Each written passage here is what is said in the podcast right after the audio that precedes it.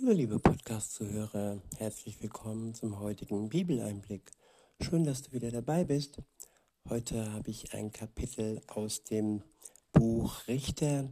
Es ist das sechste Kapitel und ich verwende mal wieder die Übersetzung Hoffnung für alle. Der erste Abschnitt ist überschrieben mit Die Midianiter unterdrücken Israel. In Vers 1 heißt es, die Israeliten taten, was dem Herrn missfiel. Ja, was passiert, wenn wir tun, was Gott missfällt? Und was können wir eben nicht erwarten, wenn wir nicht nach seinem Willen leben? Wir können nicht erwarten, dass wir ein gutes Leben haben, dass wir unter seinem Schutz stehen. Und so heißt es dann weiter. Da ließ er die Minianiter sieben Jahre lang über sie herrschen. Die Israeliten wurden von ihnen so schwer unterdrückt, dass sie sich in Felsenklüften, in Höhlen und auf den Bergen verstecken mussten. Immer wenn sie ihre Felder in der Ebene bestellt hatten, kamen die Midianiter und die Amaletiker und andere Völker aus dem Osten, machten sich im Land breit und vernichteten die ganze Ernte bis nach Gaza am Mittelmeer. So ließen sie ließen nichts übrig, wovon das Volk Israel sich ernähren konnte, und raubten auch alle Schafe, Ziegen, Rinder und Esel. Mit ihren Herden und Zelten fielen sie wie eine Heuschreckenschwarm, wie ein Heuschreckenschwarm über Israel her. Niemand konnte sie und ihre Kamele zählen. So drangen sie immer wieder ins Land ein und verwüsteten es. Die Israeliten gerieten dadurch tief ins Elend. Ja, Schutz über ein Land hat man nur dann, wenn man unter Gottes Schutz steht und wenn fremde Feinde eindringen und alles im Land verwüsten, dann ist das nicht grundlos.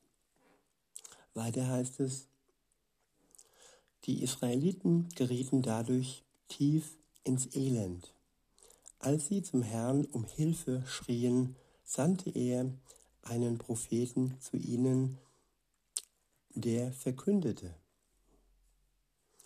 Ja, zum einen, auch wenn wir Gott untreu sind, auch wenn wir Gott, ja, wenn wir Dinge tun in unserem Leben, die ihm missfallen, sobald wir bei ihm um Hilfe schreien, sobald wir ihn um Hilfe bitten, dann reagiert er auf unseren Hilferuf. Er ist treu und er wartet nur darauf, dass wir ihn um Hilfe bitten und dass wir ja bereuen, das bereuen, was wir taten, damit er uns vergeben kann, damit er uns erlösen kann. Jesus starb für uns am Kreuz und er tat das aus Liebe weil er weiß, dass wir mit diesem Schuldenberg, den wir angehäuft haben, ohne ihn nicht in der Lage sind, vor Gott, den Vater, zu treten. Und ja, das Volk Israel ähm, bat Gott um Hilfe. Es schrie ähm, nach Hilfe und da kam der Prophet zu ihnen, so heißt es weiter. Der verkündete, so spricht der Herr, der Gott Israels, ich habe euch aus der Sklaverei in Ägypten befreit und hierher gebracht.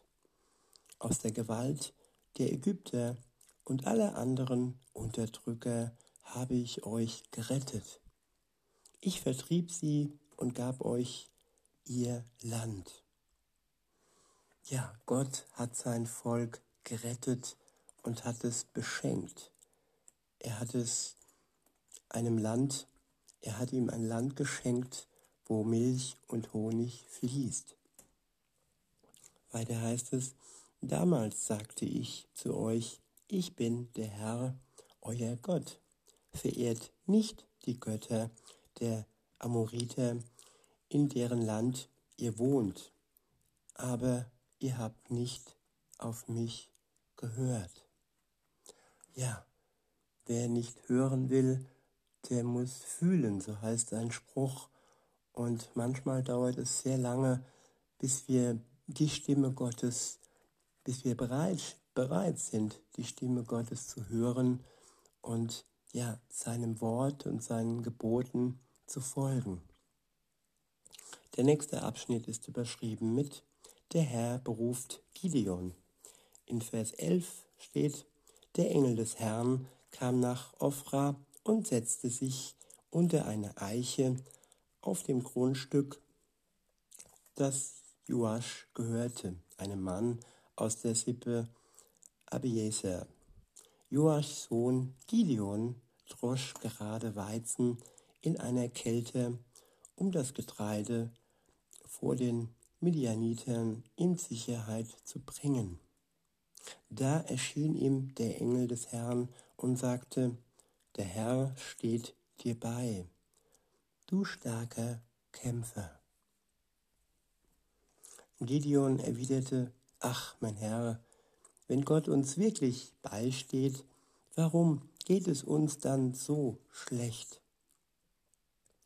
Ja, der Mensch jammert gerne und der Mensch sieht nicht immer ja, die Ursachen und die Gründe. Und ja, wie, wie geht's weiter? Wo sind all die Wunder, von denen unsere Eltern uns erzählt haben? Sie sagen, der Herr habe uns aus Ägypten befreit. Aber was ist jetzt? Er hat uns verlassen und den Midianitern ausgeliefert. Der Herr sah Gideon an und sagte, ich gebe dir einen Auftrag. Geh und rette Israel aus der Gewalt der Midianiter. Du hast die Kraft dazu. Ja, Gott schenkt uns Kraft. Kraft, die wir uns selber nicht zutrauen. Ja, weil wir Menschen sind und weil wir aus unserer menschlichen Kraft heraus nicht dazu imstande wären, äh, wie, wie dann, wenn wir dann von Gott ja Kraft bekommen, um solche Wunder zu vollbringen, wie auch hier bei Gideon. Weiter heißt es, er sagte, aber wie soll ich Israel denn retten? rief, rief Gideon. Meine Sippe ist die kleinste in Manasse und ich bin der jüngste in unserer Familie. Der Herr sprach, ich stehe dir bei. Gott wählt immer das Kleinste, das Jüngste und das scheinbar Schwächste aus, um in ihm ja seine Stärke offenbar zu machen. Wenn er sich jetzt den Größten, den scheinbar Stärksten und äh, erfahrensten und reifsten aussuchen würde, ja, dann könnte man fälschlicherweise denken, dass das alleine menschlich ähm, Kraft, menschliche Kraft war. Aber bei Gideon, da konnte jeder sehen, dass in ihm dann Gott am Wirken war. Aber so weit ist es noch nicht. Er zweifelte noch. Weiter heißt es, der Herr sprach, ich stehe dir bei, du wirst die Midianiter schlagen, als hättest du es nur mit einem einzigen Mann zu tun. Ja, ich schaue zurück in die Geschichte von Israel, in die nahe Geschichte, also die auch in Geschichtsbüchern, die Bibel ist auch ein Geschichtsbuch, aber ihr wisst, was ich meine. Und zwar der Sechstagekrieg. Israel war umringt von Feinden. Diese kleine, dieses kleine Volk hat es geschafft, in nur sechs Tagen all diese Feinde ja in die Flucht zu schlagen. Ägypten, Jemen und, und, und. All die ganzen Länder, die Israel angegriffen haben, sie waren machtlos gegen die große Macht Gottes, welche in diesem Volk ja zum Vorschein gekommen ist. Und das ist passiert. Da gibt es Dokumentationen, da gibt es Videos und wie da die, ähm, ja, die äh, Soldaten an der Klagemauer standen, die lange Zeit einfach besetzt war, die Überreste des Tempels und wie groß dann die Freude war. Und weiter in unserem Text. In Vers 17 heißt es, Gideon entgegnete, wenn du wirklich zu mir stehst, dann erlaube mir eine Bitte. Gib mir doch ein Zeichen, dass du, der jetzt mit mir spricht, wirklich Gott bist. Ich möchte dir eine Gabe holen. Ja, Menschen brauchen oftmals ein Zeichen und, und auch Jesus hat das erlebt, als, als äh, Thomas der sogenannte ungläubige Thomas zweifelte und ja, seine Hand in die Wunden des auferstandenen Herrn legen wollte, bevor er glaubte, dass er wirklich auferstanden ist. Und solch ein Zeichen hat sich auch Gideon gewünscht. Und weiter heißt es, ich möchte dir eine Gabe holen, bitte geh nicht weg, bis ich wieder komme. Der Herr antwortete, ich bleibe, bis du zurück bist. Gideon ging ins Haus, nahm gut zehn Kilogramm Mehl und backte ungesäuerte Brote. Danach schlachtete er einen jungen Ziegenbock und bereitete ihn zu. Das Fleisch legte er in einen Korb und die Brühe goss er in einen Topf. Nun brachte er das Essen hinaus zur Eiche und bot es seinem Gast an. Doch der Engel Gottes sagte zu ihm, Nimm das Fleisch und das Brot, leg es auf den Felsen hier, die Brühe gieß aus. Gideon gehorchte. Der Engel des Herrn streckte seinen Stab aus und berührte damit das Fleisch und das Brot. Da kam Feuer aus dem Felsen und verzehrte das Essen. Sogleich verschwand der Engel des Herrn.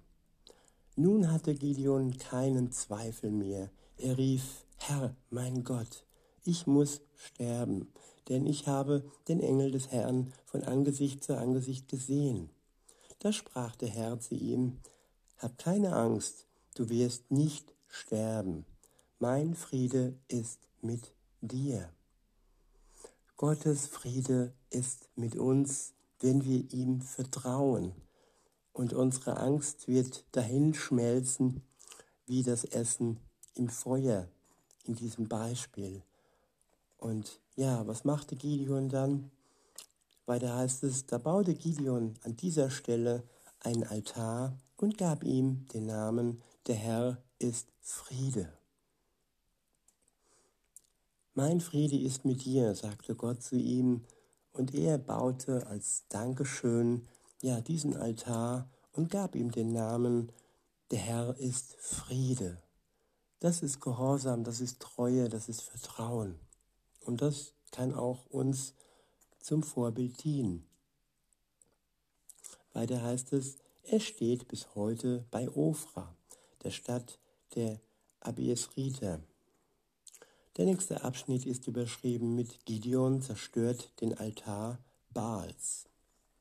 In der folgenden Nacht sprach der Herr zu Gideon, nimm den siebenjährigen Stier deines Vaters, das zweitbeste Tier aus der, aus der Herde, reiß den Altar Baals nieder, der deinem Vater gehört, und hau den Pfahl der Göttin Aschra um, der dort steht. Dann bau für mich den Herrn, deinen Gott, einen Altar an der höchsten Stelle eurer Bergfestung. Schichte das Holz des Pfahls darauf und bring den Stier als Brandopfer dar. Ja, alle falschen Götzen niederreißen. Das sollen und dürfen auch wir in unserem Leben. Alles, was nicht zur Ehre Gottes dient, alle okkulten Bücher, ob das jetzt Aberglaube oder ob das Kartenlesen, äh, irgendwelche okkulten Praktiken, die nichts mit Gott zu tun haben, all diese sogenannten Altäre dürfen wir niederreißen in unserem Leben, liebe Zuhörerin, liebe Zuhörer, damit da Platz wird und Gott diese Stelle einnehmen kann. Denn er ist ein eifersüchtiger Gott und alleine ihm gebührt die Ehre, keinem Aberglauben oder sonstigen Dingen, die nicht, nichts mit ihm zu tun haben, sondern eher mit dem, der uns in den Tod reisen will, nämlich sein Widersacher, der Teufel. In Vers 27 heißt es, Gideon nahm zehn seiner Knechte mit und führte aus, was der Herr ihm befohlen hatte. Er tat es jedoch nicht am Tag, sondern in der Nacht, weil er Angst vor der Familie seines Vaters und vor den Männern der Stadt hatte. Am frühen Morgen entdeckten die Bewohner der Stadt, dass der Altar Baals niedergerissen und der Pfahl der Aschera umgehauen war. Sie sahen auch den neuen Altar, auf dem Gideon den Stier geopfert hatte. Wer hat das getan? fragte, fragten sie einander. Man forschte nach und fand schließlich heraus, Gideon, der Sohn von Joasch, war es. Da forderten die Männer der Stadt von Joasch, liefere uns deinen Sohn aus, er muss sterben, weil er den Altar Baals niedergerissen und den geweihten Pfahl umgehauen hat. Joasch antwortete den Versammelten, wollt ihr etwa Baal verteidigen? Wollt ihr ihn retten? Wer für Baal kämpft, wird noch in dieser Nacht getötet. Ja, Gott hat auch den Vater Gideons auf seine Seite gezogen. Und ja, hier, das wird gezeigt, wenn einer wirklich Gott vertraut, dann dauert es vielleicht nicht mehr lange, bis sein Haus, seine Familie nachzieht und ebenfalls Gott sein Vertrauen schenkt. Weiter heißt es, wenn Baal wirklich ein Gott ist, dann soll er sich doch selbst dafür rächen, dass sein Altar zerstört worden ist. Weil Gideon den Altar Baals niedergerissen hatte, nannte man ihn von da an Jerubal. Baal soll sich an ihm rächen. Der nächste Abschnitt ist überschrieben mit Gideon bittet Gott um ein Zeichen. Wieder mal. In Vers 33 steht, alle Midianiter, Amaletiker und die Völker aus dem Osten versammelten sich, überquerten den Jordan und schlugen ihr Lager in der Jereschel-Ebene auf. Da wurde Gideon vom Geist des Herrn ergriffen. Er blies das Horn und rief die Männer der Sippe Abise auf, ihm zu folgen. Er sandte auch Boten zum ganzen Stamm Manasse und zu den Stämmen Asser, Sebulon und Naphtali. Sie folgten dem Aufruf und schlossen sich Gideons Truppen an. Gideon betete, Bitte, gib mir ein Zeichen, dass du Israel wirklich durch mich befreien willst, wie du es angekündigt hast. Ja, gut, er hat am Schluss gesagt, äh, ja, Gott hat es angekündigt. Und er hat ihm eigentlich schon ein Zeichen gegeben, aber der Mensch ist manchmal, ja, er braucht mehrere Zeichen. Und so auch hier bei Gideon. Weiter heißt es, ich lege frisch geschworene Wolle auf den Dreschplatz. Lass doch morgen früh die Wolle vom Tau nass sein, den Boden ringsum aber trocken. dann weiß ich, dass du Israel durch mich retten möchtest, wie du es gesagt hast. Was Gideon erbeten hatte, geschah. Was wir im Willen Gottes erbitten, das geschieht.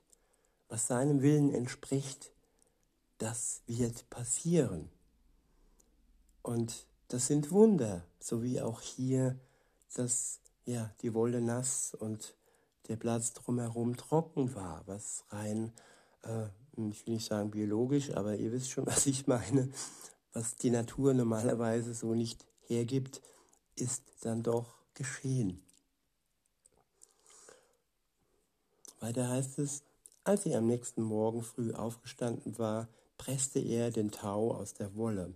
Das Wasser füllte eine ganze Schale. Da sagte Gideon zu Gott, sei nicht zornig, wenn ich dich noch einmal um etwas bitte. Ich möchte es nur noch dies eine Mal mit der Wolle versuchen. Lass sie trocken bleiben und den ganzen Boden nass vom Tau sein. Eigentlich könnte man wirklich Mitleid mit Gideon haben. Wie viele Zeichen braucht der Mann denn noch? Kann man sich fragen. Und wie, ja, wie treu ist Gott und wie, wie feinfühlig ist er doch. Und er ist überhaupt nicht genervt. Er, er lässt es über sich ergehen, weil er uns liebt. Weiter heißt es, in der folgenden Nacht erhörte Gott wieder sein Gebet. Die Wolle allein blieb trocken und auf dem Boden ringsum lag Tau. Ja, diesmal eben das umgekehrte Zeichen, so nach dem Motto doppelt hält besser. und ja, insofern hatte er seine Zeichen bekommen, die er wollte. Und wenn ihr dann noch wirklich Interesse habt und äh, diese spannende Geschichte, die wirklich so passiert ist, ähm, weiterlesen wollt, dann könnt ihr ja das siebte Kapitel für euch weiterlesen und die Kraft des Wortes für euch persönlich weiter spüren. In diesem Sinne wünsche ich euch noch einen schönen Tag und sage bis denne.